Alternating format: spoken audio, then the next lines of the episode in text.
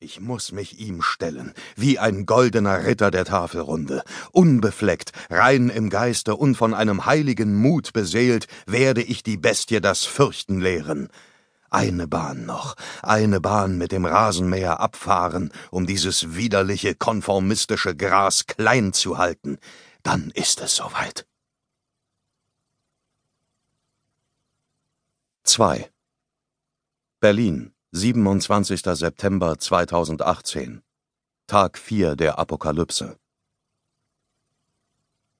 Die erste Ausbreitungswelle des Parasiten ist vorüber. Erstmals seit Ausbruch der Seuche gibt es in Berlin wieder mehr Menschen als Zombies. 90.000 Einwohner harren in der geplünderten Stadt aus, bedroht von mehr als 70.000 Untoten, die in den Wohnungen und der Kanalisation auf ihre Beute lauern. Die Horden, die in den ersten drei Tagen der Apokalypse mordend durch die Straßen zogen, gehören der Vergangenheit an. Nach den letzten Regengüssen liegen die Zombies zu Hunderttausenden mit aufgeplatzten Schädeln auf dem Asphalt. Dennoch ist die Gefahr mitnichten gebannt. Noch rechtzeitig haben die Würmer in den Köpfen ihrer Wirte Eierkokons produzieren können. Wie Bären sehen diese prall mit Wurmeiern gefüllten Kugeln aus. Jetzt wartet die nächste Generation des Parasiten geduldig darauf, dass Tiere die Eierkokons fressen, auf dass ein neuer Lebenszyklus beginnt.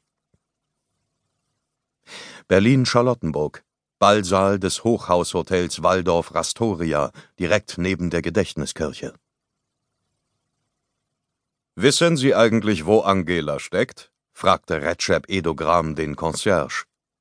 Wie andere Größen der internationalen Politprominenz war der Präsident der Republik Turmanien der Einladung zum Workshop Potenzgewinn durch progressive Muskelentspannung gefolgt, der vor vier Tagen im Luxushotel Waldorf Astoria angesetzt war. Just in dem Moment aber, als die Potentaten dieser Welt ihre schwindende Macht in das männlichste aller Körperteile fließen lassen wollten, war Berlin Schauplatz einer Zombie-Apokalypse geworden. Der Ballsaal wurde zu ihrem letzten Refugium, die mit Goldrahmen verzierte Tür die Trennlinie zwischen ihnen und der Verdammnis. Angela? wunderte sich der Concierge und presste seine Hand auf den Verband am Unterarm. Die tiefe Bisswunde, die ihm einer dieser entseelten Amokläufer zugefügt hatte, mochte einfach nicht verheilen. Mein Chihuahua, erklärte Edogram und rückte die Sonnenbrille zurecht, die er unentwegt trug.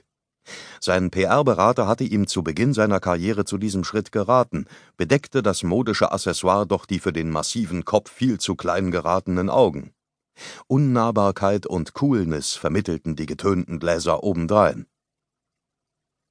Ihr Hund heißt Angela?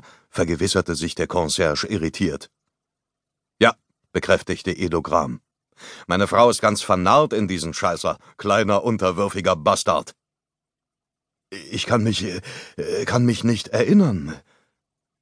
Als der Concierge die letzten 72 Stunden vor seinem geistigen Auge Revue passieren ließ, kamen ihm nicht die treuen Knopfaugen eines überzüchteten Schoßhundes in den Sinn.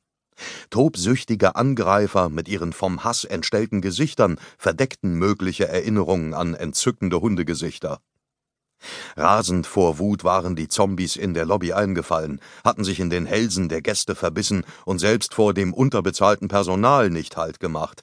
Einen nach dem anderen hatten diese Wilden niedergerungen. Nur wenige Überlebende waren in den Ballsaal des Luxushotels geflohen.